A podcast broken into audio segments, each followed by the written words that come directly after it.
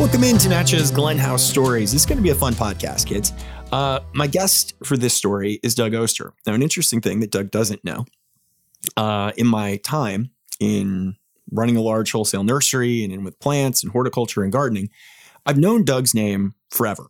Um, we had a fair amount of customers in the Pittsburgh area, so I would go there. I think I even have caught him on a couple of the the radio shows that he does in the area. I've read his columns over the time because you know when you're in Pittsburgh, people, and you're into gardening, you're just like, I wonder what the Pittsburgh gardening scene is like. So, Doug, I have been aware of you all this time, but I don't know. Besides your professional work, how did you get in the the gardening world? Well, newspapers uh, was my first love, uh, and I was a uh, photojournalist. Started, got hired full time in 1979, and I got to a, a, newspaper in Ohio, Medina, Ohio, and I, I, bought my first house, and I just fell in love with gardening. And I had a a sports editor there that was really into organic gardening, uh, Betty Zudlow, and I just, you know, I just I became completely immersed in it and she taught me everything about growing without using chemicals. And I, I just started there. So I was working for the newspapers anyway. And at some point, uh, I started writing a column in Medina, and people liked it. Uh, I moved to Pittsburgh to take a, a picture editor job uh, with the Pittsburgh, Pittsburgh Post Gazette. And when I got that job, I'd already had the column. They asked me, could you still keep writing about gardening? And I was like, sure. And then just one thing led to another. I did a, a, little segment on the local CBS affiliate about the year in pictures. Like my boss called me and said, "Hey, can you can you go do this thing at uh, KDKA?" And I'm like, "Sure, I guess." And I got a taste of the the TV thing.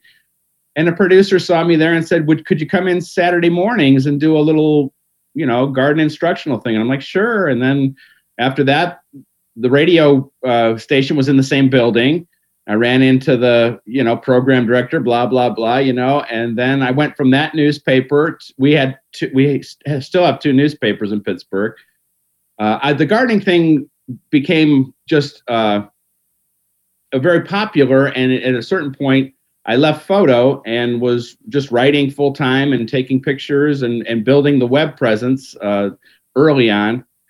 Uh, b- before a lot of people I just knew that the web was, you know, going to be something. And and it was funny because uh, newspapers were just, in a way, such dinosaurs and moved so slowly. Nobody was, you know, they just didn't like. Why do we have to do this? I just want to write my story. I said, no, no, no, just do this too. You'll you'll you'll be glad you did. And then I went to the other newspaper, Tribune Review, Pittsburgh Tribune Review, and last year, right after um, uh, eight days of double shifts working the home and garden show.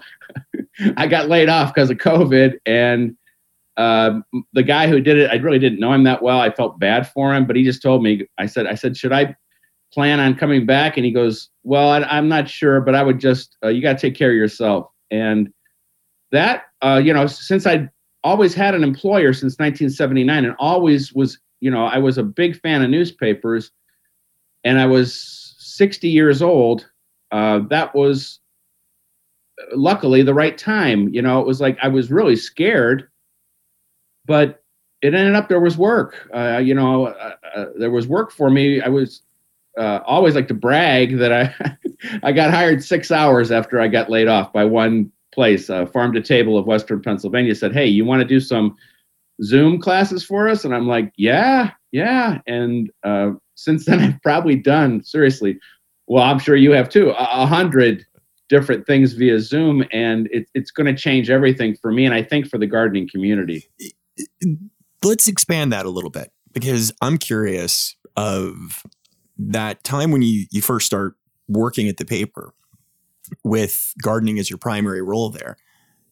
What does it look like? I mean, from my vantage point, I come into plants more in like that mid 2000s range. So the internet and technology, the industry is probably still pretty reluctant at that time.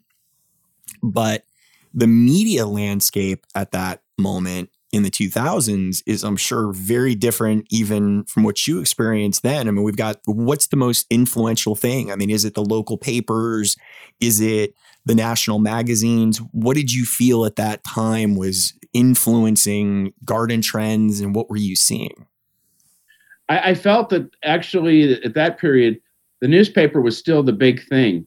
Uh, but uh, I, I, had I had done work for the local uh, PBS station, uh, writing, producing, and uh, on air.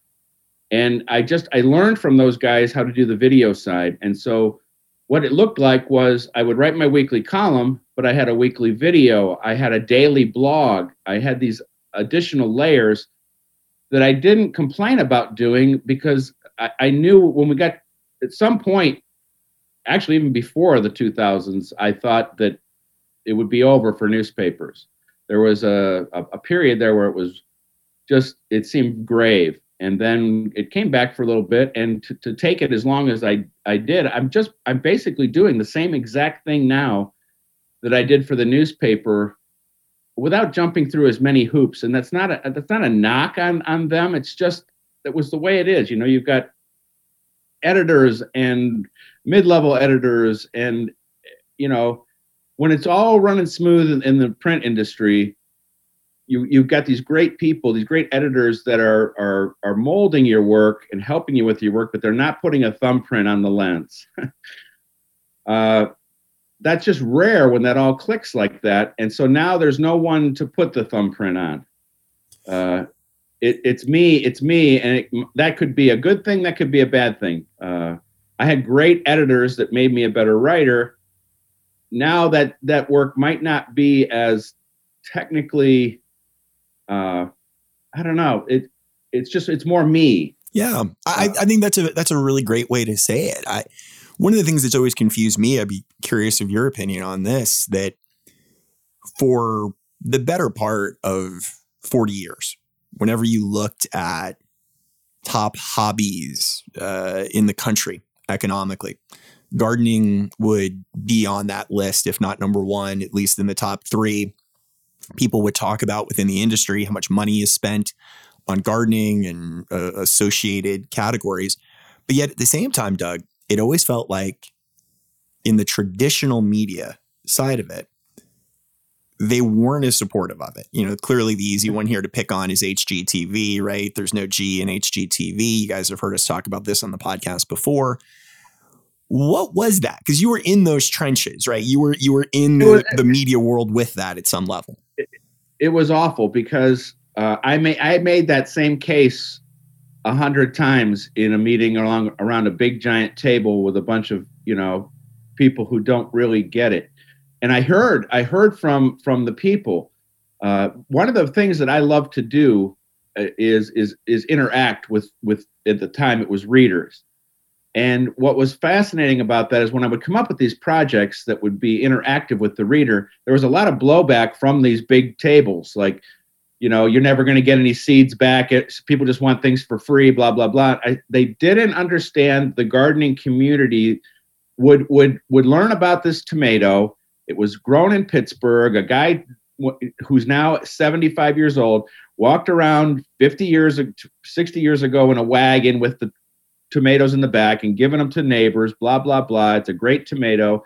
You grow it out and you send me the seeds back, and we will keep this tomato going, you know, forever, which we have. Uh, I, I had to I had to go to to 10 different managers and tell this story and I got the same that same answer was like they're like how ridiculous you're going to go to all this work you're going to send out these seeds and people how, they're not going to well the first year i got 140000 seeds back this is just from Pittsburgh. This is before it went, you know, the internet got it. And so it, it's very frustrating. And I, I know there's a lot of people that were going through this in the gardening world where for for many people, it was just just it was the thing they waited for on Saturday or, or Sunday's paper. Like, get me to the garden section. And I, I always heard through my whole newspaper career, like, why isn't there more gardening? And the same complaint with, uh, you know, w- with HGTV or or other similar things like that. Why isn't there more gardening? Uh, information. You know, I always I always had a joke that uh, I didn't have an Australian accent and I wasn't built like a weightlifter, so I was never going to make it in video. But um, you know, I, have I've got my uh, my fan base here in Pittsburgh and, and beyond now. Uh, the interesting thing about making the switch, uh, uh, leaving a newspaper or being asked to leave a newspaper, uh, is that people don't know it. They still think it, has been three or four years since I've been at the Post Gazette. People still think I'm at the Post Gazette. They still think I'm with the paper. They don't know. It's just they it's in their feed. And so again, it was fortuitous to be to leave that industry at that time. I, I tell you the truth, I wish I was still in that industry because I, I loved being part of newspapers. But on the other side, the, the hoops that you jump through that now that you're on your own, I just I never knew I could make it on my own. I had a lot of friends that were making it on their own. I just didn't want to have to do all that work. I wanted to work towards promoting the newspaper site, you know. And so eh, when when they had one gardening with Doug or Everybody Gardens or whatever it was, everything I focused on was to get them numbers so that it would keep me employed and uh, they would just see like, oh, um, I guess we should keep this guy around one more year. When I did those, when I when I was doing those that seed project when I was at the Post Gazette, after I would announce it in the paper, because the paper just gave you this incredible reach. I would get boxes, big boxes from the post office, three of them the, the, the next Monday or Tuesday. And I would leave them on my desk. And like an editor would walk by and he'd be like, what's all that? And I would just say, oh, it's just the fan mail. We're getting to garden season. so they would think like, Jesus, guy's getting letters. Well, well, when we get that big meeting around that table and we're talking about who we're going to get rid of, which happened all through the, you know, 2010s and, and beyond, uh, they might think, okay, well, you know, he's got a radio show, he's on TV every week and the local affiliate. I saw all these letters on his t- on his desk. Do you so, think that some of it was the the lean in gardening content has been a lot of uh, how to type content and not a lot of storytelling. And I know that's something that you've always focused on is, is, is telling people gardeners stories, telling about the history of a plant, the history of a person. There's so much there. There, I think there was more depth to the category over the last 50 or 60 years than many people explored. I think a lot of the content was very like top five this. And there's a place for that, but it's clearly not as engaging as some of those stories that that you've I'm sure seen over the years. For me, it, it's the how-to stuff is important and I want it to be part of the story, but I want the story to be about the person. Uh, what's one of the kind of the things that drives me crazy about, and I have a lot of friends, really good friends that that do this and have to do this. Just like you said, ten easiest plants that are in the sun in the shade against deer and this and that. And I know, you know, because I'm older, uh, you know, I know you have to write it a certain way for SEO and all this stuff, but for me, I guess I'm the dinosaur in a way because I just, at this point in my career, I'm kind of just doing what I love to do. And even if I if I didn't get the, you know, I got another gig after that farm to table one where I'm writing a weekly column. Even if I didn't have that, I would just be, I would still be writing it. It would just be for my website instead of theirs. I've, I've kind of followed in a way the same that newspaper model. I, I don't really need the numbers for this this story. You know, these people hired this website, Pittsburgh Earth Day. Uh, I work for this newsletter called the Green Voice, which is part of them. They hired me to write a weekly column. I want them to get the most benefit out of it. Again, to keep me around for as long as possible. I could do it for my website, and it's on my website. But they're getting, I'm getting one hit, but they're getting the hits. I want them to get the hits. It's my, it's my same old old style, but it's it's been it's almost been a year now, and it's just been um, amazingly wonderful. Uh, when I was at the newspaper, when I was doing all that for both those papers and beyond, you're just you're working seven days a week, you know, six days minimum with the radio show, and and you know grinding it out in the winter you know try and do a weekly garden video in pittsburgh where you know I, I i was plowing snow. That's why i'm wearing my hat. I was plowing snow all morning on my driveway praying to get my wife up there when she gets home from work. Uh, and so it, it's just uh, I can't wait for the season to begin. We're so close for me. We're so close to seed starting, and uh, and and again, it's it's the one of the benefits of social media has been I've been able to find more stories easily. If I just post something on, say, what's going on on your windowsill, you know, after I post a picture of a, a paperwhite or a forsythia forcing, every once in a while in those 40 comments, there'll be somebody will say, well, I'll, I don't have much going on my windowsill, but I had to build a cage around my garden to keep the deer out. And I'm like, tell me more. and I, and that for me is really what I find so interesting about the moment we're in. Like you said, that the, the way that you can engage with an audience, the way that we see what people are doing it's taken us out of this very linear way that so many people wanted to present gardening and horticulture over the years to me that it's the zone thing doug. Like this is a great example of this that where i'm at and where people in the pacific northwest are at is technically the same zone although our weather couldn't be any different.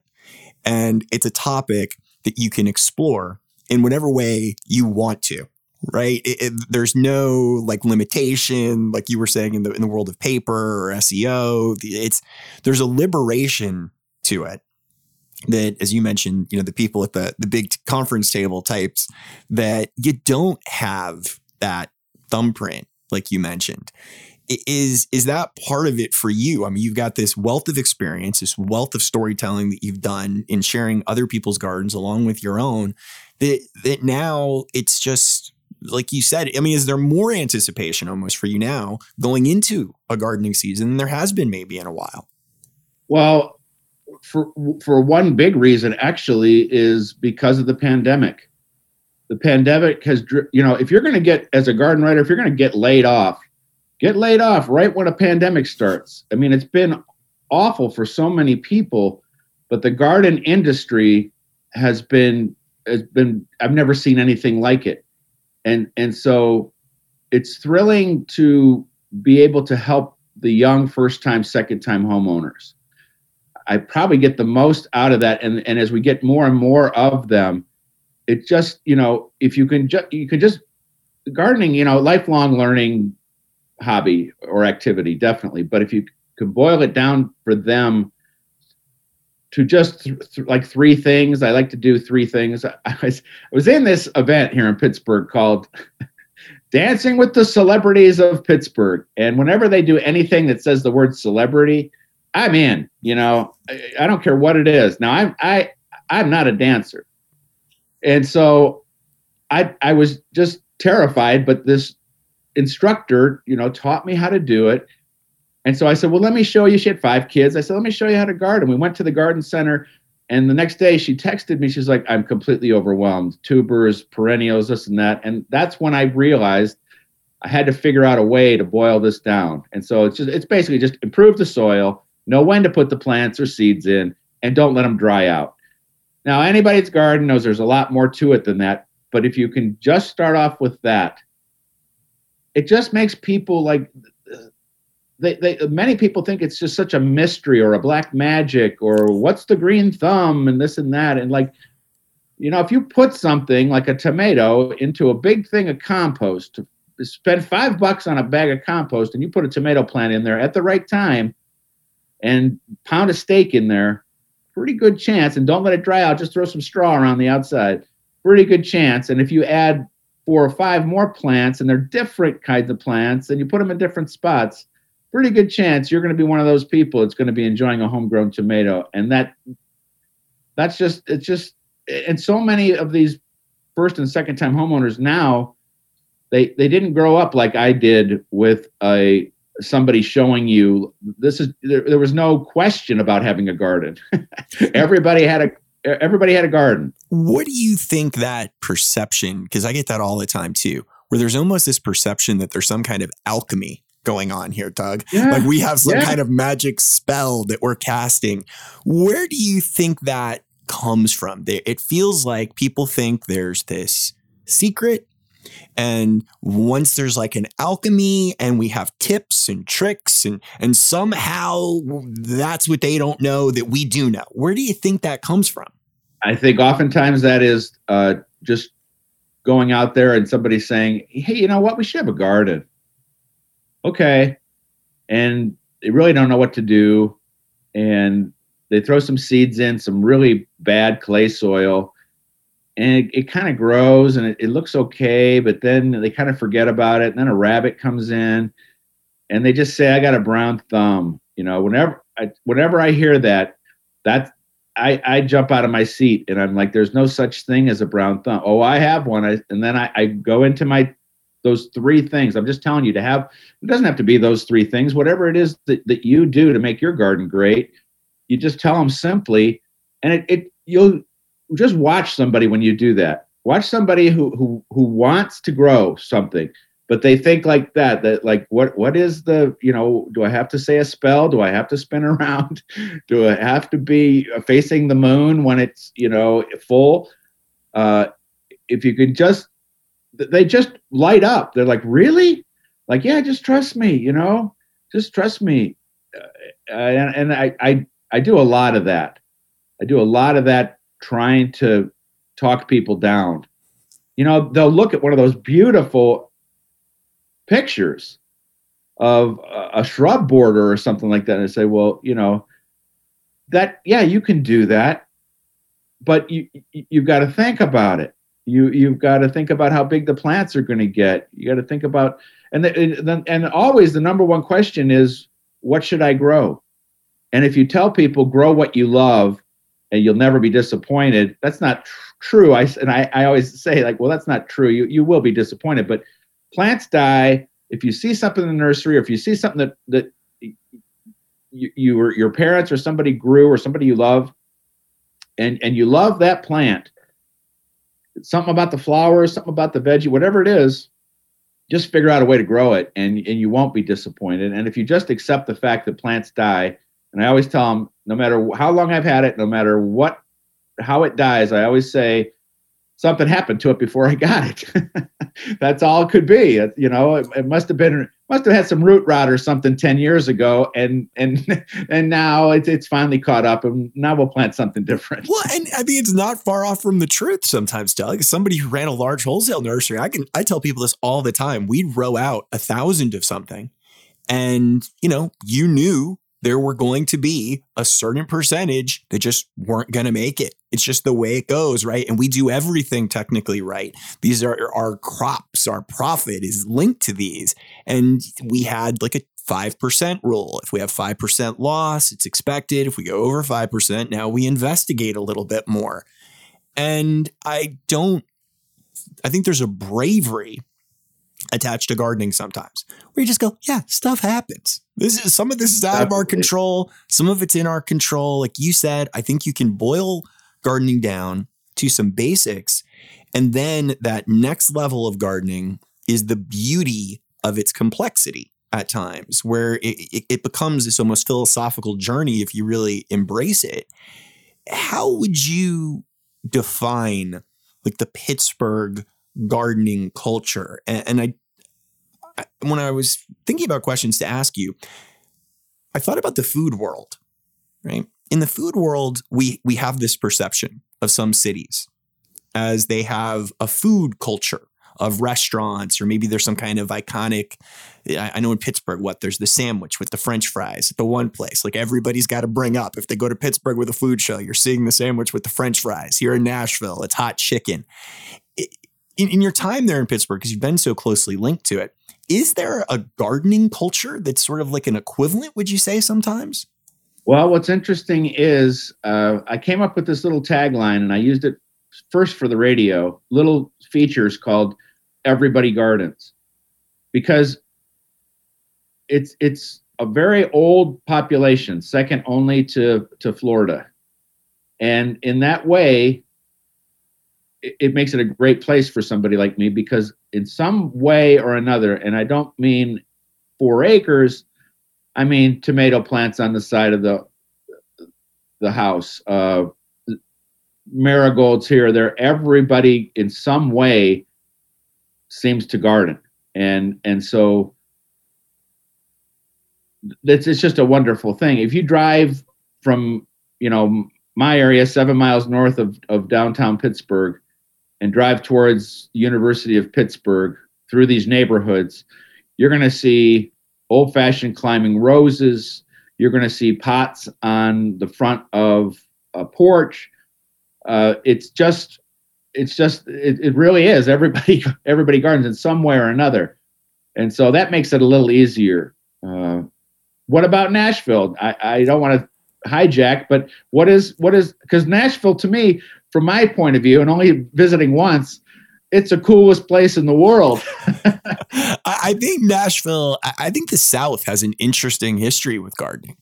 I think it's um, it's complicated at times. I think the way people look at it, the heat is a bit of a deterrent for people. There's definitely a, a focus on spring, and then there's a giant drop off. I, I think you have a community that is April and May are like we're gardening. And then suddenly the 90s start to creep in, and there's 90 more of those 90s coming. And people tend to be like, okay, I'm done now. And I'll wait for the chrysanthemums to go outside the door uh, in the fall. So there's this um, odd thing. I, I think what's been interesting for me, as I didn't grow up with gardening, is I actually think this is an incredible climate to grow things. Oh, yeah. Because we have a very mild winter compared you're, you're talking about having to plow snow so your wife can just get back into your house. Um, it's 52 degrees here today. Um, I can grow hellebores like nobody's business. It's incredible to watch them just sort of sail through the the winter. Um, and many of the people that I know in colder areas are like, how how, how do you grow all this? Like, like we, we have like real winter. So we have like fake winter, but I'd say overall it's, it's not maybe where I would like to see it, Doug. That's the long winded answer in that, that I, I think it's, it's interesting because I, I agree with you. Like areas like Pittsburgh, areas in the New England area, there is definitely a more, um, there's more of a gardening culture. And I think in some ways, you know, sophisticated is a bit of a snobby word for it, but just maybe more of an advanced gardening culture than what I see at a place like this. Well, I think when you're explaining Nashville, it, it helps me explain Pittsburgh because summer is is so spring and and summer are so important here.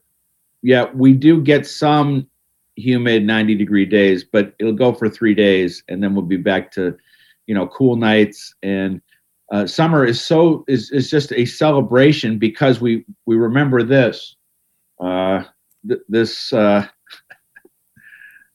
pure white snow. Mm. you see my amaryllis there too, yes. you know, like and and I got forsythia on the other windowsill and a poinsettia there. Anything I can do, anything that I can have growing in here. My wife said it the other day. She's like, this house is is is all gardening. and I said, well, that's what I do for a living. She goes, I know, but I went over there to get a paper towel, and the forsythias fell over, and I had to fill up the thing with water again. That's why I had to move him to another part of the house. Well, I, I think uh, it was it was one of the things when I would start working with clients around the country, and I, I noticed this cultural difference very quickly.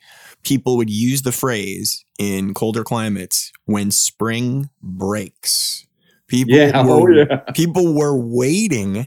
And like you said, I think in an area like here in, in like the mid South and the Southern US, we sort of take it for granted. There's not that moment where we all go, is it spring yet? And you look outside. Uh, here well, it's here, like, it's a, moderate. Here's an interesting story. I had a friend, a high school friend, who moved to Florida. And I was just like, oh my gosh, it must be so great. He goes, you know what I miss? He goes, it's the day you walk out and you smell spring. You smell spring in the air. We don't have that here. And, and he goes, I miss that so much. And and I know that I know what he's talking about. We all do here. That there's a, there is one day when it's the breeze blows and I don't know what's blooming or what's there's something about it like oh yeah we're gonna have some we're gonna have some stuff before that okay and th- that's when I got to jump in too you know you'll here you'll get it, it'll go to 70 all of a sudden like you were in snow and now you, the crocuses are blooming I mean in three days the crocuses are blooming from from being completely dormant people are just like, okay, let's get our tomatoes in the ground. And I'm like, no, no, no, slow down, slow down. Oh, wait, wait, wait, wait, wait. You know, from, from experience, and I believe me, I have to preach this everywhere, every year. Don't put those plants in because the, the, the sad thing is is that uh, some of the big like box stores and stuff, they'll sell you anything. And, and it's like, oh, it breaks my heart. This is one of the things that that that why people don't garden is they go buy stuff before it should be put in it's it looks so beautiful, and it's like, and it's such a beautiful day in April. You know, we can't plant tender crops without protection safely until around mid-May, and and it can be anywhere from May 10th to 27th. You know, you got to really watch the weather. And so, as an experienced gardener, we always we leave that leave that main crop for that big day. There's always that usually big weekend, like okay, it's either Mother's Day or Memorial Day here we go. This is the start for normal people. Uh, for people like me, it's like you know, it's it's St. Patrick's Day. Even if it's snowing out there, I'm planting my peas on St. Patrick's Day because my grandmother told me that's when you start your peas. I don't care if I have to put them in peat pots. I don't care if I've got to put them under plastic. They're going in on St. Patrick's Day. And on St. Patrick's Day, there could be snow on the ground. You never know. How much of your time in in in writing and now the content that you're producing is sometimes almost battling against that. I notice one of the, things that's obvious that I get a lot of questions about because we've grown so many dahlias over the last few years is the big box stores will bring in these bulbs sometimes as early as January. The tubers sit there in the store for months and months in a eighth of a cup of peat moss, the quality of the the plant just deteriorates. I mean, you would too, right, kids? If you're sitting in peat moss at a big box store under fluorescent lights for three months, and then people go and they plant it, and like you or you said, in the case of people planting out too early, they have failure with it. How much of it has been sort of this education of people that hey, hey, hey, you know I know these people are selling you this right now. I know they are, but hey, there's a little more to the story than just it's on a shelf right now. It's a big part of what I do, uh, depending on the weather, and I will spend a lot of time as a guest locally on all sorts of different shows to try and get the message out. Because as as soon as I, uh, you, you know, somebody will just off the cuff say like, "Oh, what a great weekend! This would be a great weekend, you know, to to plant." And I'm just like, even even you know some of my friends that that are that do the weather here, I hear something and I'm like, I text them right away, like, "Dude, that's not right, man. You're going to get people going and and and buying these plants, and and they are going to be so disappointed because I don't I don't care what's happening. Sometime in May, you're it's going to drop below 32 degrees. And i know it doesn't seem like it could ever be possible right now when when you're in april and you're approaching 80 degrees and the soil is warming up but it's going to happen. It's going to happen. I mean uh, so trust me. No and, and if you want to if you want to do it that early there's tricks but don't do your whole crop that way how do you think um, give us a quick for those of us that, that don't know it as well as you do how much do you think the the phipps conservatory has influenced the the view of gardening in the pittsburgh area? Do you think there's any link between those two things? I think there definitely is not only the gardening community but this place in the past 10 years has become this amazing sustainable organic. Uh, you know, they've got a building, an office building, three-story office building that uh, is net, doesn't use water, doesn't use energy, and yet you can walk into this beautiful building, and it feels very comfortable no matter what time of the year you're, you're at. But the, from the gardening standpoint, it's kind of the the golden jewel. You know, uh, it, it's like especially you know they do a uh, traditional uh, you know spring flower show fall show holiday show that spring show is all you know it's designed each t- each time it's different it's designed differently with a different theme. But to just to be able to go somewhere and, see daffodils and crocuses and everything and tulips and everything in full bloom it just it's inspiring. Right now that, that it would be uh, orchids and tropical bonsai uh, and for the winter to see those orchids it's stunning. I actually there there's one where i went to phipps. I did a tv seg on the orchid show orchid and tropical bonsai show and afterwards i, I go with the uh, a marketing person and i just photograph everything i love. With my background in photography you know people are always saying like geez, your garden pictures are, are so nice. And I, am thinking it's, it's so easy compared to a linebacker, you know, or whatever it might be. I, I love it. And so I photographed these orchids, and I get a message from a woman I know who, from the Orchid Society. She goes, Do you know the name of that orchid? I'm like, No, I have no idea. She says, It looks like the one named after me. And so then I, te- I text my friend who's the, uh, she does the, the shows, and she says, It's called Carolyn Smith Bolton. I said, That's a local woman you know? And so that becomes a story. I can't wait to write that story. I'm waiting to get uh, you know you know as well as i do that when you're working with uh, plant people they're not always people people.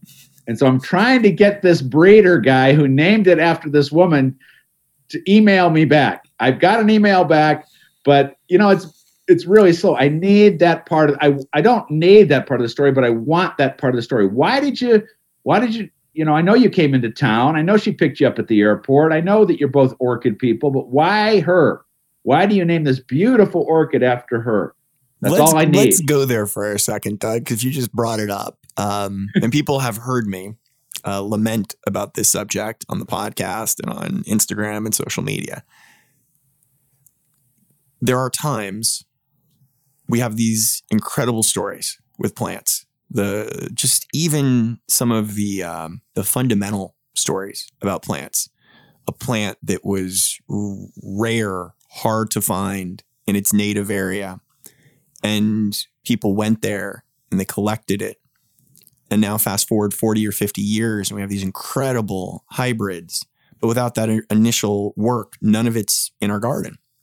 And we have these breeders that do this and they dedicate their lives to it and they spend 60, 70 years sometimes. I mean, the, the intersectional Ito peony story is the most famous, of course. He breeds the peony and doesn't even live to see the, the plant uh, develop.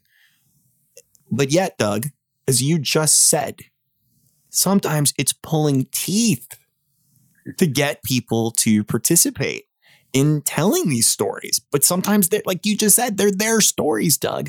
Uh, and and I think you said it right. Like you know, plants people sometimes are plants people, not people people. But what do you think that is? And has it hurt your work sometimes? Has it hurt sometimes where you're like, man, I wish we could get these people just to talk a little more to tell these stories. Sometimes, sometimes, but even in this case, I'll be able to tell the story. You know, I'll I'll, I'll figure out a way to tell the story I just want this component. But a, a good example of plantsmen not being people people is one of my there's a favorite place, you know, up on a road where you wouldn't normally stop, where it just has this old sign. And I know the guy loves rhododendrons and azaleas more than anything in the world. And the last time I went there, he was sleeping in his car, you know, and he's just not a, a talker, but he knows his plants and so, one of the things that I think that I'm, I, I hope I'm good at is getting these people to open up. And so, all I need to do with this email, I've got an email back, but I can see he's reluctant. But I'm going to keep after him in a nice way, you know. And if I can, I know that if I can just get him on the phone, that that that we can just start talking and it'll happen. They have a perception of what you are, of what somebody like I am. It, this person doesn't know me. You know, all these people in Pittsburgh, oh, that's the garden guy. Oh yeah, I want to talk to him. You know, you ever see his garden? It's it's not one of those pretty whatever. This guy doesn't know me. So he might have a, a fear of of what I'm going to ask him or this or that. You know, in all the work i have done in the past, whether it's uh, you know filming people or interviewing them, my job is to make them feel just relaxed and comfortable as if they're just talking about something. And so explaining is a big part of what I do. Like if I'm going to interview you, it's just like, well, we're just doing it all on tape, and I only I'm only going to take the best things you say. And I'll tell you, they're just like, oh, because I thought the whole thing was going to be in, you know, explaining ahead of time, get getting them to know you. I always do a pre-interview before an interview, especially something like uh, a video interview. And I've had some some cases where I I, I did this uh, documentary called The Gardens of Pennsylvania for PBS, and I had one guy. He worked at uh, a university, and he he took over the grounds from his father and and it was a wonderful story. He he called me ten times before I drove to Scranton, PA, and and was really worried. And when I interviewed him on camera, I couldn't get anything. And I told the photographer, who was a friend of mine, I said, "Do not stop rolling under any circumstances." And so he, the guy's shooting, you know, B-roll of the tree and stuff. I start sitting and talking with this guy just as if we're sitting there he opens up like, oh, well, the weeping Alaska cedar. I'm telling you, this is a weird tree because let me show you. I went to this auction and I'm like, oh, this is gold. This is gold. uh, and then I could, you know, I, I filled it in with, you know, pictures of trees and pictures of his father. And, and I got a little bit more out of him. And, and cause it's very nerve wracking for a normal person to just, to, to for for me to just you know for anyone just to start interviewing or shooting them or whatever it might be you you've got to put them at ease i worked with a producer once and i get these people talked down and i get them getting ready to go and then she would say something you need an ender doug. What are you doing? And i'm just like i just got the guy to to finally relax. I think that is is a really good way to put it. I mean, there's in in doing the podcast, there are so many people who I think the podcast format sometimes is intimidating in itself because sometimes for many of these people, you know, they have no idea, right? They haven't listened to a, a, podcast, regardless of how many of us think it's it's commonplace, but for many of them, it's not. And I also think there is. Uh, I'm curious of your opinion on this too.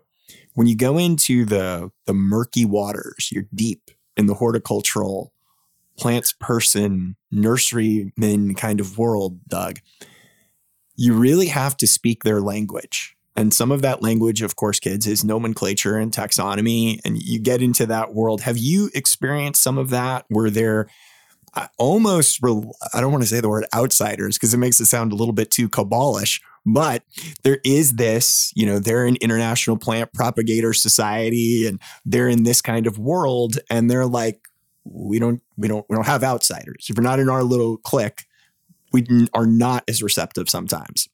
I always try to present it as they are the expert and I uh, don't know anything about what they do. In many cases, when I'm doing interviews, it's more about what I say to the person back and forth than the actual important data that I know I'm going to get.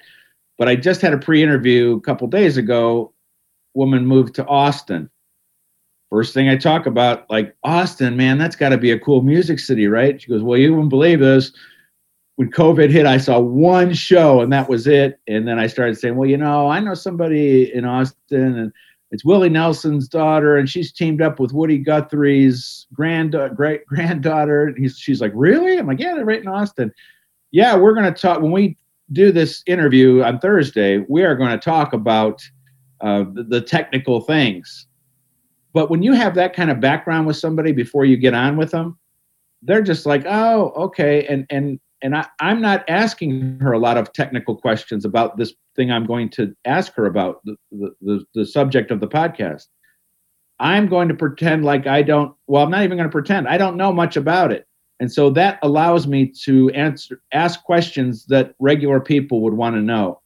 And I find that those experts, they like that. Uh, I'm not trying to top them or I'm not trying to, you know, come up with anything that's going to throw them off or anything. I want their information. I want their expertise, and I treat it that way.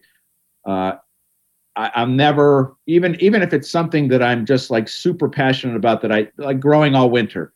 You know, I could interview somebody about that. I would warn them that I do it, but but I want the way they do it all winter, and I don't want to say, well, you know, if you use rosemary, you know, this rosemary, you you'll be able to grow it all winter. It would be, I would say something like that afterwards when they were saying, well, I've had trouble with rosemary. I said, well, I heard that there's this one rosemary, you know, once you, you know, okay, you know, so I just don't want to be competition. I, I, when I'm talking to somebody that really knows their stuff, right off the bat, I I am in a position where you're the expert. I just want I want your information, and uh, I just did one. I I had a uh, since a trade show called Mants M A N T S was virtual. I missed my trip to Baltimore, which I love every year. I mean, I stay at the same place. There's a little French restaurant across the way. I love being there. I've got so many friends. Well, they did like a, a Zoom thing like this. And again, the expert from this huge farm that's producing perennials, he was just, he was talking like that, you know, taxonomy and stuff like that. But he said, he said one thing, and they're always trying to push the newest thing. He said, but you got to remember that people oftentimes, even though we have this great new stuff, and I think it's great, they always go back to what they know works. And that gave me an idea. And so that's when I reached out to him. I'm like, hey, I'll I'll push that one new thing you have, but I want to hear about first off the things that that are the things that that people will will always go back to. And I want to know from his point of view what were the things that you released that you knew were great as far as plants, but for some reason or another didn't make it? I and, and so when you approach it from that perspective, I interviewed three people with that premise, and even though they they know more than you could ever know about these plants, they were so excited to talk about it because they they, they said, well, this one, this one, man, this is indestructible, and people should grow it. This one never made it but oh my gosh look it, it's a it's a tiny version it's a big version. It's a you know and then finally this new thing he goes you know i want people to know about this new thing because it's better than the old thing how much so, do you think that's a balance that's been under talked about and, and I, you're you're completely right on this there's so many growers who you talk to who the the industry has this push for new, right? We want new because new sells somehow better than old, but it almost feels like, I mean, echinacea, we've talked about on the podcast before. It's one that got into this routine where it was just vomiting out new that wasn't good or better. It was just new for the sake of new. How much of that in your, your time in, in writing and covering gardening has been uh, working on trying to explain some of that story too, because as we're talking about it, you know, there, there's people that are that come to gardening, they're brand new to it. And almost that can be dizzying. Just like there's all this new, but does new mean better? How have you seen that over the years? I used to do a lot of that uh, because I needed it. You know, I would go to Mants and I would look for the new stuff and I would do it. But one of the, the positive aspects of grumpy old man disease is that anything new, you're like, no, something new, huh? Well, I don't think so. You know, he's gonna have to do something to convince this old salty sea captain. and so I'm, I'm very suspicious of new. And then again, this is the interesting thing about social media. You see what everybody else is doing. And so as you're looking at your Instagram feed, you're like, oh, this again? You know, how do they even know? You know, like that's when sometimes the light bulb goes off like let me take this you know again i want to give the guy his props for his new thing. He's got that's that's just part of this business. Every year it's got to be something new and it's not just this business. You know i'm really into fishing and so every year it's like uh, i already have something just like that but this one goes a little deeper or a little you know it's the same thing. But there's certain things in both of these things gardening and fishing that have worked since the beginning, uh, uh, uh, since the 1930s, whatever it might be. The difference is gardeners share their secrets, fishermen don't. have you seen some of the work of, um, you know, Piet Oudolf, people like that? One of the things that I've actually really appreciated, you know, some people call it the, the Dutch perennial movement, the new wave perennial movement, whatever. But they're introducing or reintroducing is really the better phrase some plants that have been around a long time. These are plants that have been in cultivation for, in some cases, 100 years, but it feels like we did gloss past them. They did get lost in the shuffle sometimes of new. Has that been something that that has caught your attention at all? Because I see people growing some things. You actually even um, you had focused on anemone Queen Charlotte at one point, and I think like woodland anemones the late season blooming anemones were like a group that just seemed like nobody ever paid attention to. And now all of a sudden we're seeing them used in new ways, maybe. This this is as long as I've been doing this, uh, I, I, always say that gardening is like fashion. Uh, plants come and go. Uh, you know, I have my favorites, and and I, that have been around forever. There's a, a Mexican sunflower, Tithonia torch. 1951 uh, All America selection. Okay, 1951. This plant, and, and, and we're in this conversation. Uh, the, the latest thing is pollinator plants. We have to grow for pollinators, which is cool. I, I'm I'm I'm all in. Cool. I wanted I wanted to help that, but Tithonia doesn't come up much in the conversation. Uh, and funny thing that here in Pittsburgh, there's another place, a Pittsburgh Botanic Garden two years ago, the, the, executive director tells me we're making a hillside pollinator garden, and I'm like, well, what's in it? And it's like all these great plants. And I said, well, do you know about Tithonia? Like, well, I know, I know the species. I said, well, torch, you know, it, it doesn't need anything from the gardener. It could grow 16 feet tall. It could be eight feet tall. But every pollinator that you can think of, daytime, nighttime, comes to the flowers it would be a great half hardy annual to put in the back of the border, you know. And so then I get, you know, all up in a, I don't know. I brought him a flat of Tithonia, basically, that I grew, you know. Like, That's what a good gardener does, Doug. Obviously, these, everybody knows we bring plants. do you so do you think that that is something that has driven this a little bit? You know that we we have just recently we had Kelly Norris on, who's got a new book coming out, The New Naturalism. And we've seen some of the ecology conversation, which clearly, as you, you said at the beginning of our conversation, you were involved in, you know, early being influenced by that.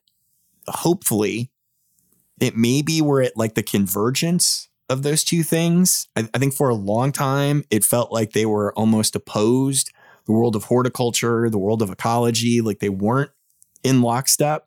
But now there's like that awesome moment that you're you're sharing where we can be like, oh, pollinators. Well, th- that's the beginning of that is an ecological lean and goal. But then you can go, well, look at all this world of horticulture with things like Tithonia, so many plant species that that we can bridge those gaps maybe a little bit moving forward. Well, it's interesting the way, way you say it, it, it at this time that this is happening. But when you start to look back at different eras. That's why I kind of think it's like fashion.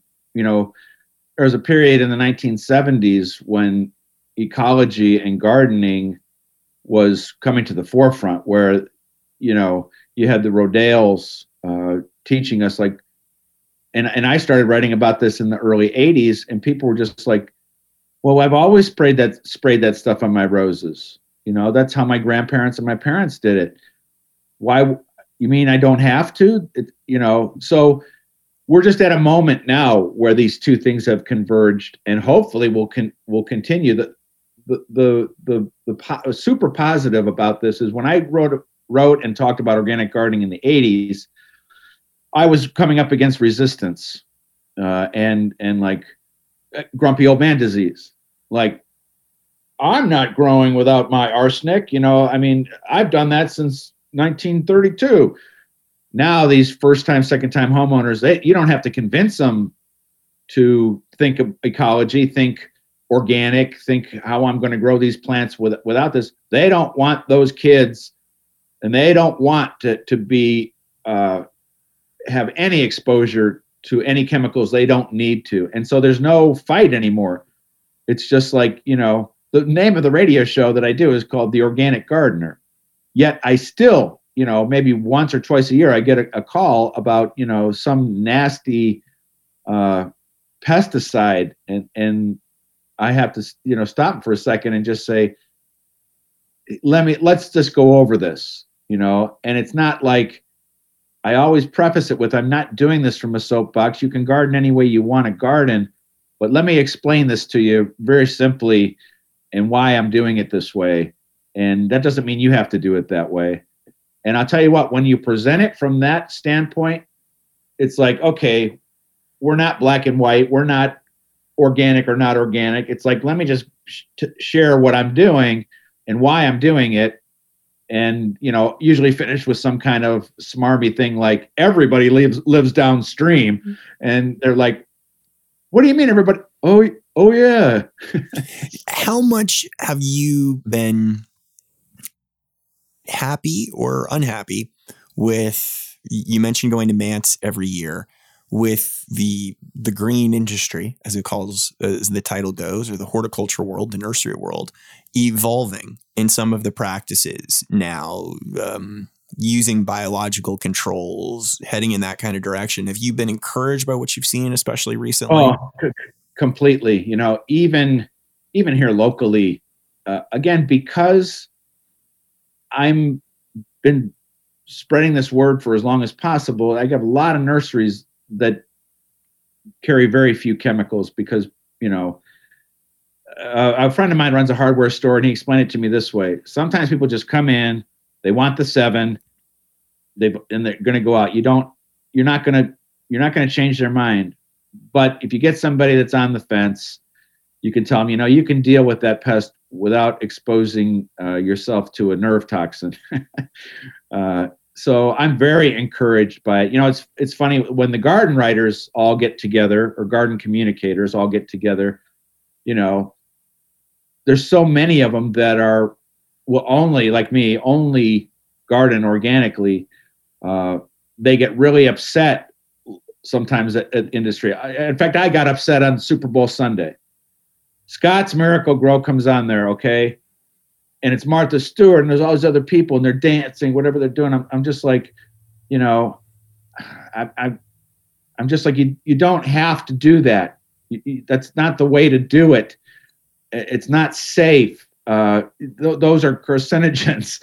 Uh, the one time uh, I was speaking at this nursery, and I was doing. I was basically inferring that your children are going to get cancer if you use 2,4-D, which is a herbicide. I was inferring that. I wasn't saying that, but I was inferring it. And I looking, you know, I'm always looking over the audience. There's one guy just like, and I get off, and my radio partner came up to me. She goes, "That's the guy from Scott's. He's following you." How much so, of the the I always tell people, Doug, any bag that says miracle on it, probably don't trust it. That how much of it has been that, right? And and, to to to bring this conversation full circle on this subject, they have been one of the the few companies with the ad dollars from an ad sales perspective to sometimes shape narrative or at the very least influence narrative in the world of gardening. You mentioned the Super Bowl commercial. How much of, of that do you feel did exist for a long time? And I think that more so probably in a pre social media stage, because people didn't have the platforms like that you do now or other people do. What was influencing it? You know, they had ad dollars. They were willing to spend money. They would run, you I, know, ads in, in traditional papers. I think it's huge. I think that Madison Avenue in general, if you really look back at it, completely changed everything about especially about lawn care uh, if you go back and you look at these early lawns, the ones that I grew up on, they all had clover in them. Uh, it wasn't until Madison Avenue told us. I mean that that was required. Your your your grass seed was combined with clover seed because they have a symbiotic relationship. It, from a plant perspective, it makes sense. Uh, you know, the clover takes nitrogen out of the air, it splits it, and hopefully makes some available to the grass. Well, it wasn't until Madison Avenue said clover is a weed that that we said, okay, all right, I, it's a weed. You know, again, so this is a cultural thing.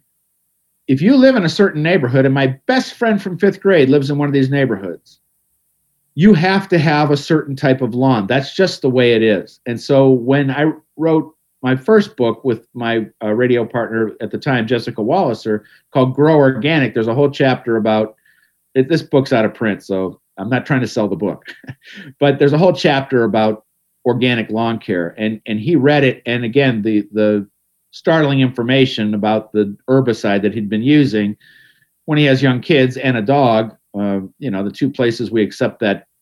Well, there's three places in our body that accept that chemical, but the two that I talk about are hands and feet. Uh, that's why they tried to poison a guy in Russia with his his underwear. So that's the other place where you absorb these chemicals. Uh, so you don't want him on that, you know. And so he, I said, what's the worst thing that can happen? Uh, it doesn't work for you. You go back to what you were doing. And so when I drive down that long kind of slope and I look at all those lawns, his looks phenomenal because they're not. It's not living on a on a eight hundred dollar, two thousand dollar chemical regime. It's it's he's worked on the soil. Uh, He's got long roots, so he doesn't have to water every other day when we get to 90 degrees.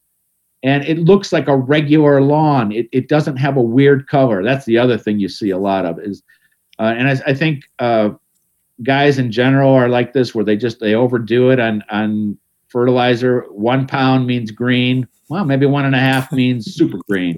Yeah. And you see super green when you drive down the road, and you're like, okay, it used a little bit more of that, but there's a bunch of that sitting there that, that is going to go downstream that you just you bought and you just wasted. Uh, I'm I'm completely encouraged by most of what Madison Avenue is doing now. Most and and, and seeing a slow transition. It's just I guess it's just human nature for somebody like me to start yelling at the television because I feel bad for people. I, I, I don't want you know again, if they know it, okay, if they know what they're doing, knock yourself out. But if you are assuming that this stuff is is is okay and they're telling you it's okay and you think you're doing the right thing,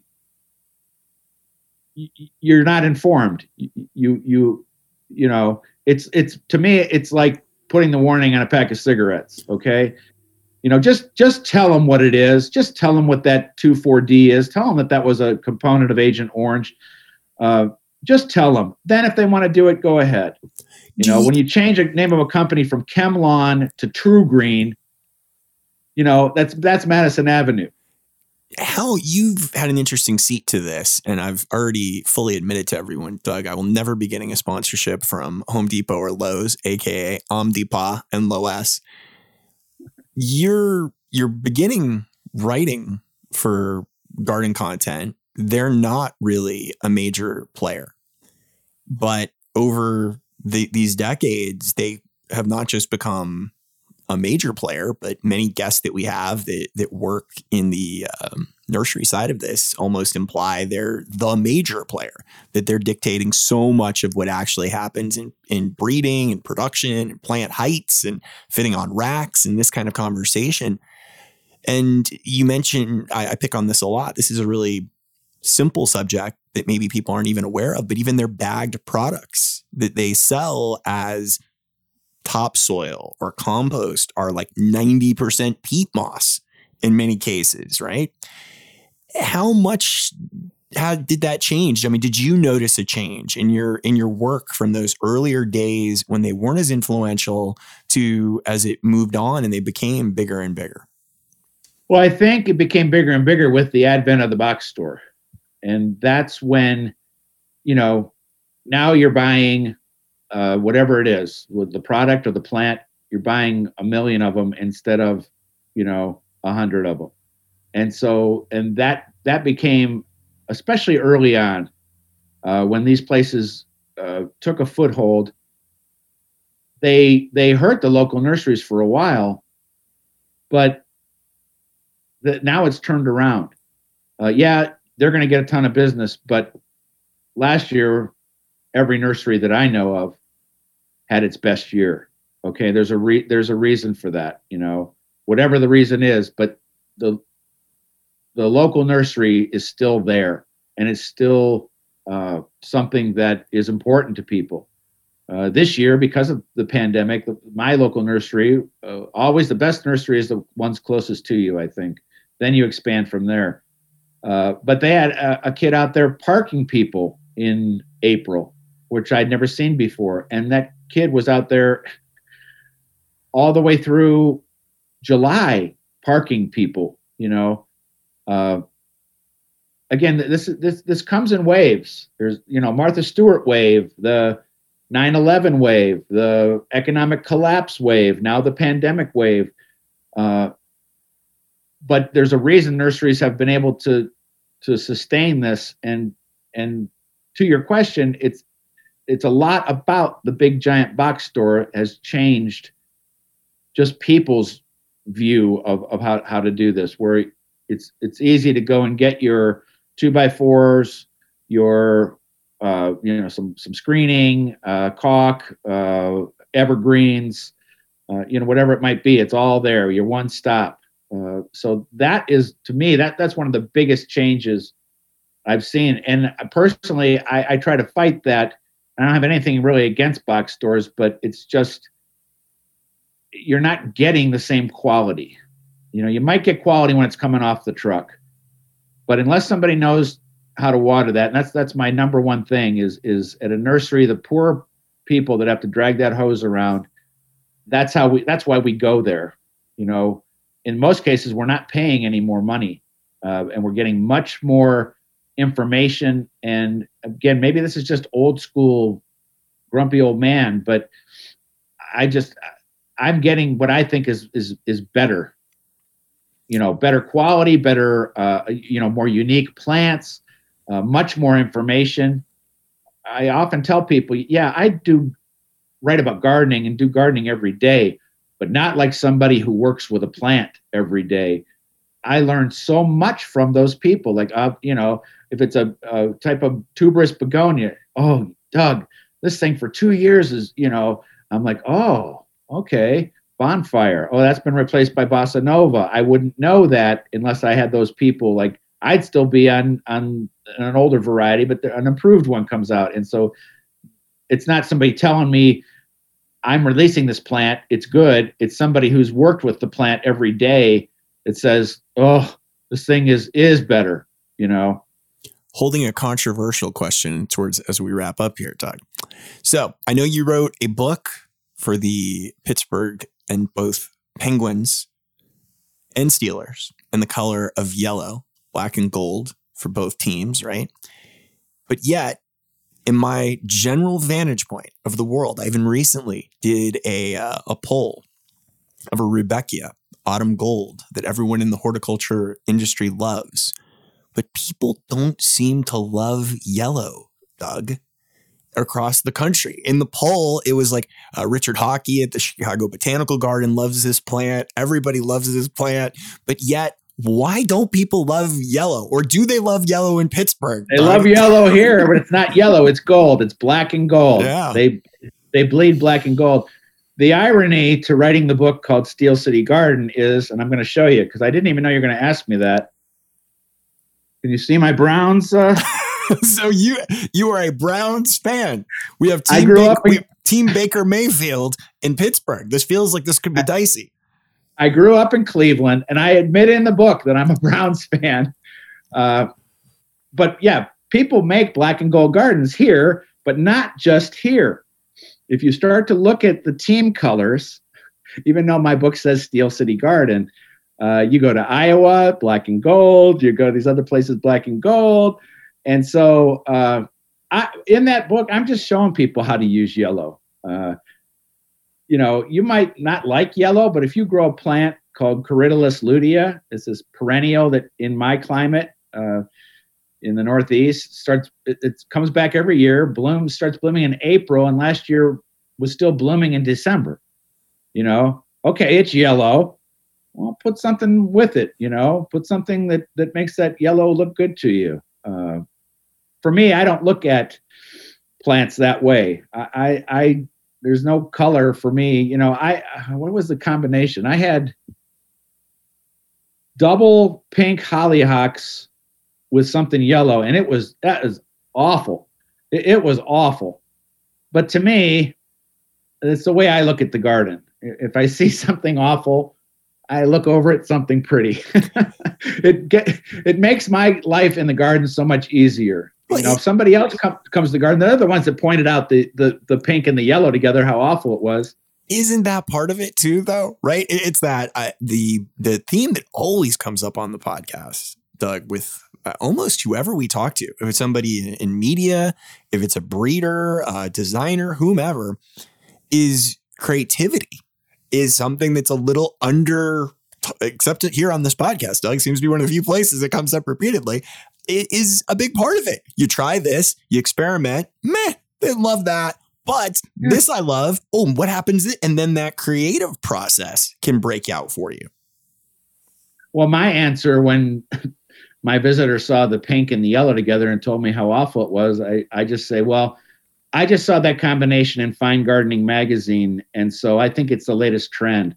Then when you go to their garden, it's all pink and yellow. So I it really is an, an, interesting thing because everybody had this um, even hostas. Here's one for you, Doug. Hostas recently, because as we've been starting to do this curated garden and plants program online, that I've got access to like incredible hosta varieties.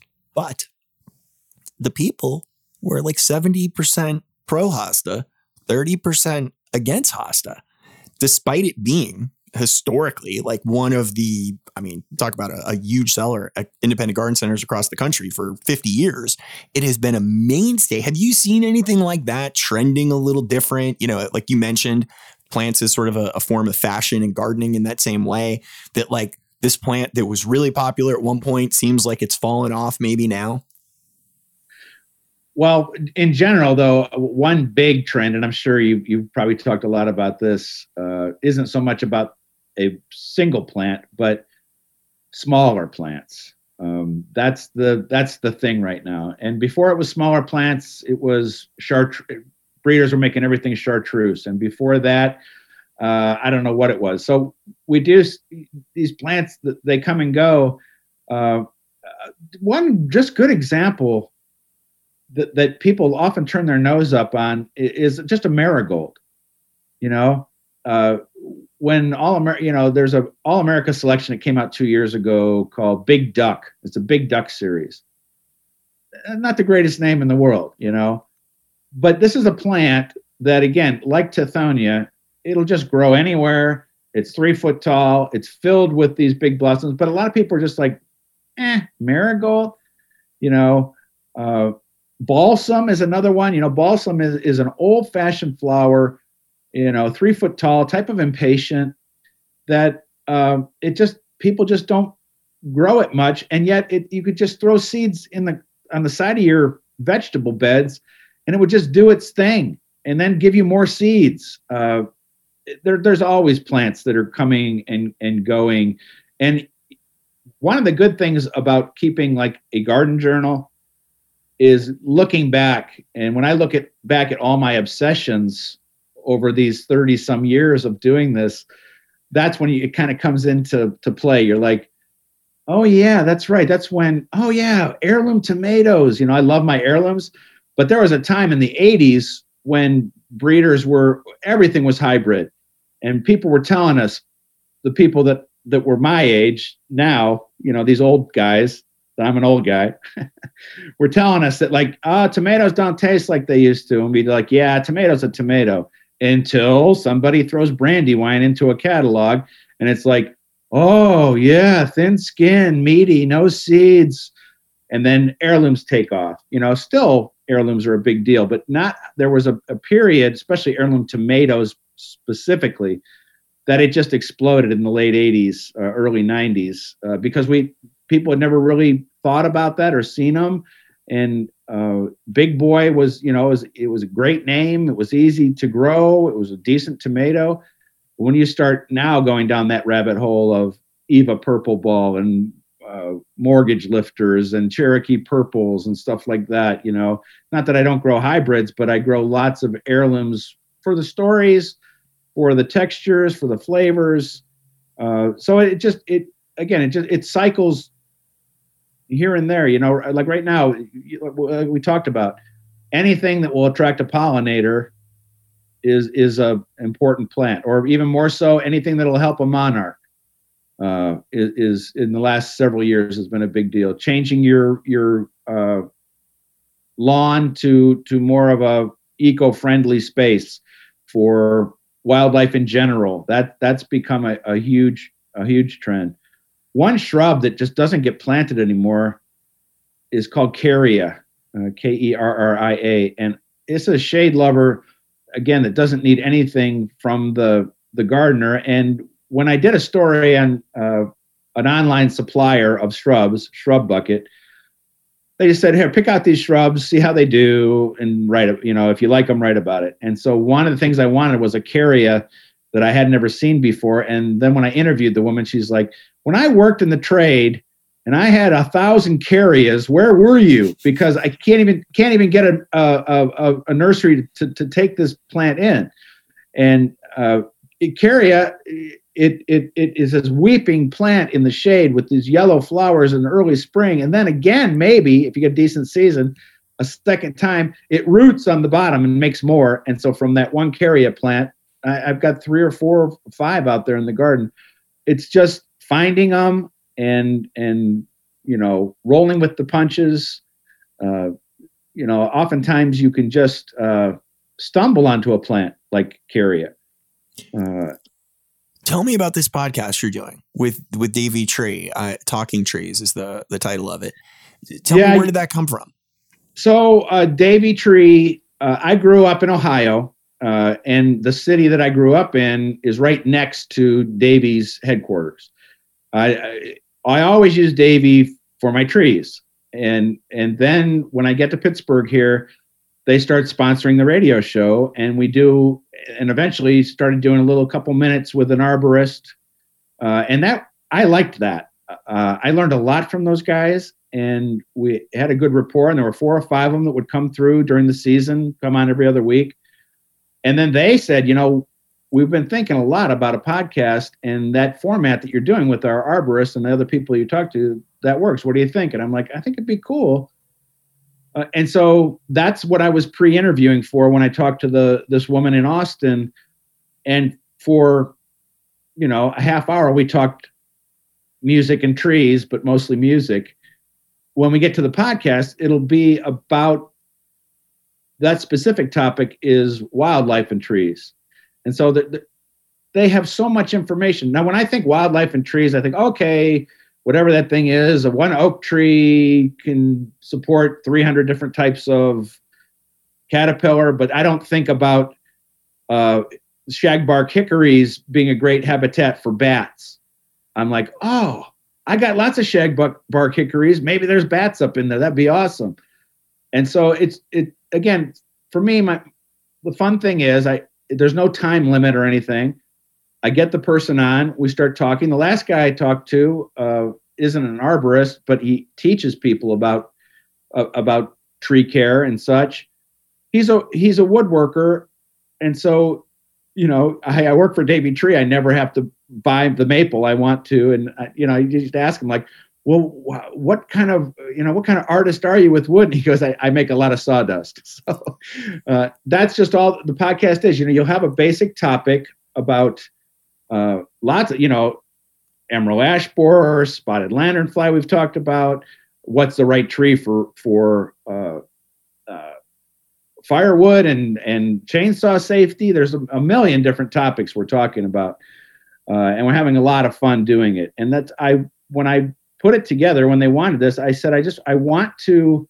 Yeah, we'll get to that how-to information. How it's very important, but I want them to come across why do they do this? Why why are why are climbing trees or working with trees?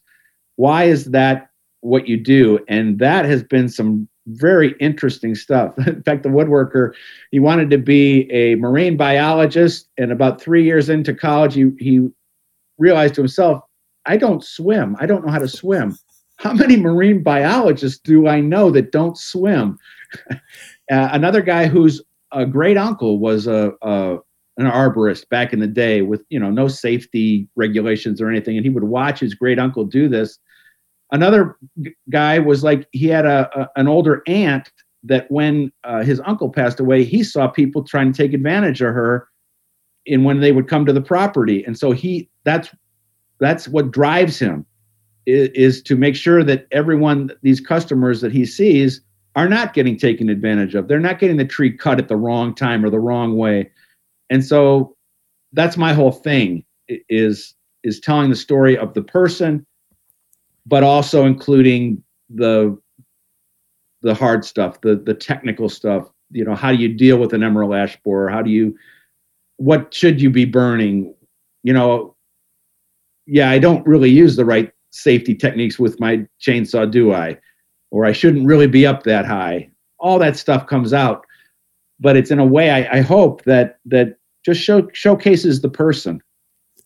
Do you feel that that's the the biggest change? Because the common theme that I've picked up on from you is that you just really enjoy telling these stories as you you started loving newspapers, but you really and gardening was a great and a passion of yours, but also it gave you this vehicle to to tell a lot of these stories.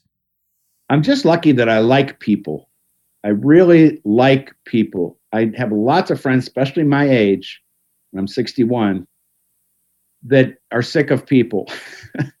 you know, they just get it in their head, and and I, I saw it growing up when when I was the younger generation and so I've always had a love of of people and and that the belief and just like when I was doing that those everybody garden segments that everybody does have a good story. You just got your job is to get it out of them and the best way to do that is just make them feel comfortable. And I'm not I'm not acting when I'm talking to people. I'm just I'm interested in them. That that's what makes I think for both of us our job is is being interested in people and and giving the opportunity to tell their stories because they don't know their they don't know their story's good. Uh, they know that like okay, I know that, that, that that's that type of maple, that's that type of disease, and I'll tell the the person how to fix it. They don't understand that a lot of that part is when you come to somebody's house, or when you, in my case, when I interview somebody, it, it's just two people tr- trying to learn more about each other. And I, that's just the way I, I like to do it. I, I re- just enjoy that. As I said, even if they weren't paying me to write this column, I would write it because I, I when I come across one of these stories, I, I have to tell it because because people enjoy it and because people relate to it. You you know you tell one story of what whatever it is you know uh, a dahlia that that their grandmother grew that now they're still growing when you post that story, you'll hear from all these other people like, oh, I, I grow my grandfather's crepe myrtle up here, and we're not even supposed to grow crepe myrtle. And it always comes, you know, it, it just becomes kind of a community. Uh, and, and, and one of the things I'm most proud of is, is on the radio show, I got a lot of listeners that aren't gardeners. I hear that all everywhere I go. If I'm at the home and garden show, hey, we love your show, but we don't garden. That's because the story is in the person. You know, it could be talking about anything that they sell shoes, that they put on roofs, whatever it is. The story is in that person and what drives them to do what they do. And it's in some way they they all get enjoyment out of doing it, even if they might not know it. and so that's just what I do. I, I just I, I that's how it's kind of uh, evolved.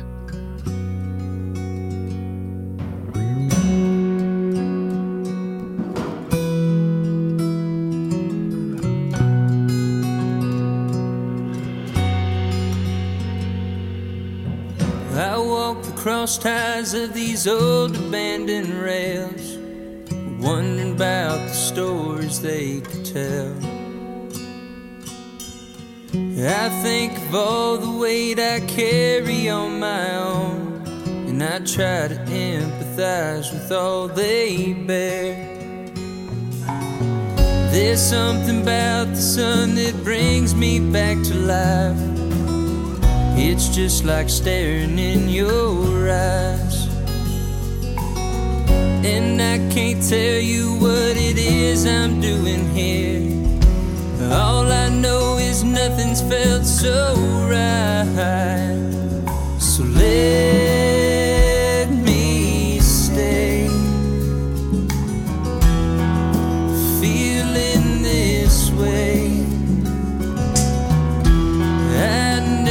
wanna leave this state of mind. But there's not, not for me to decide.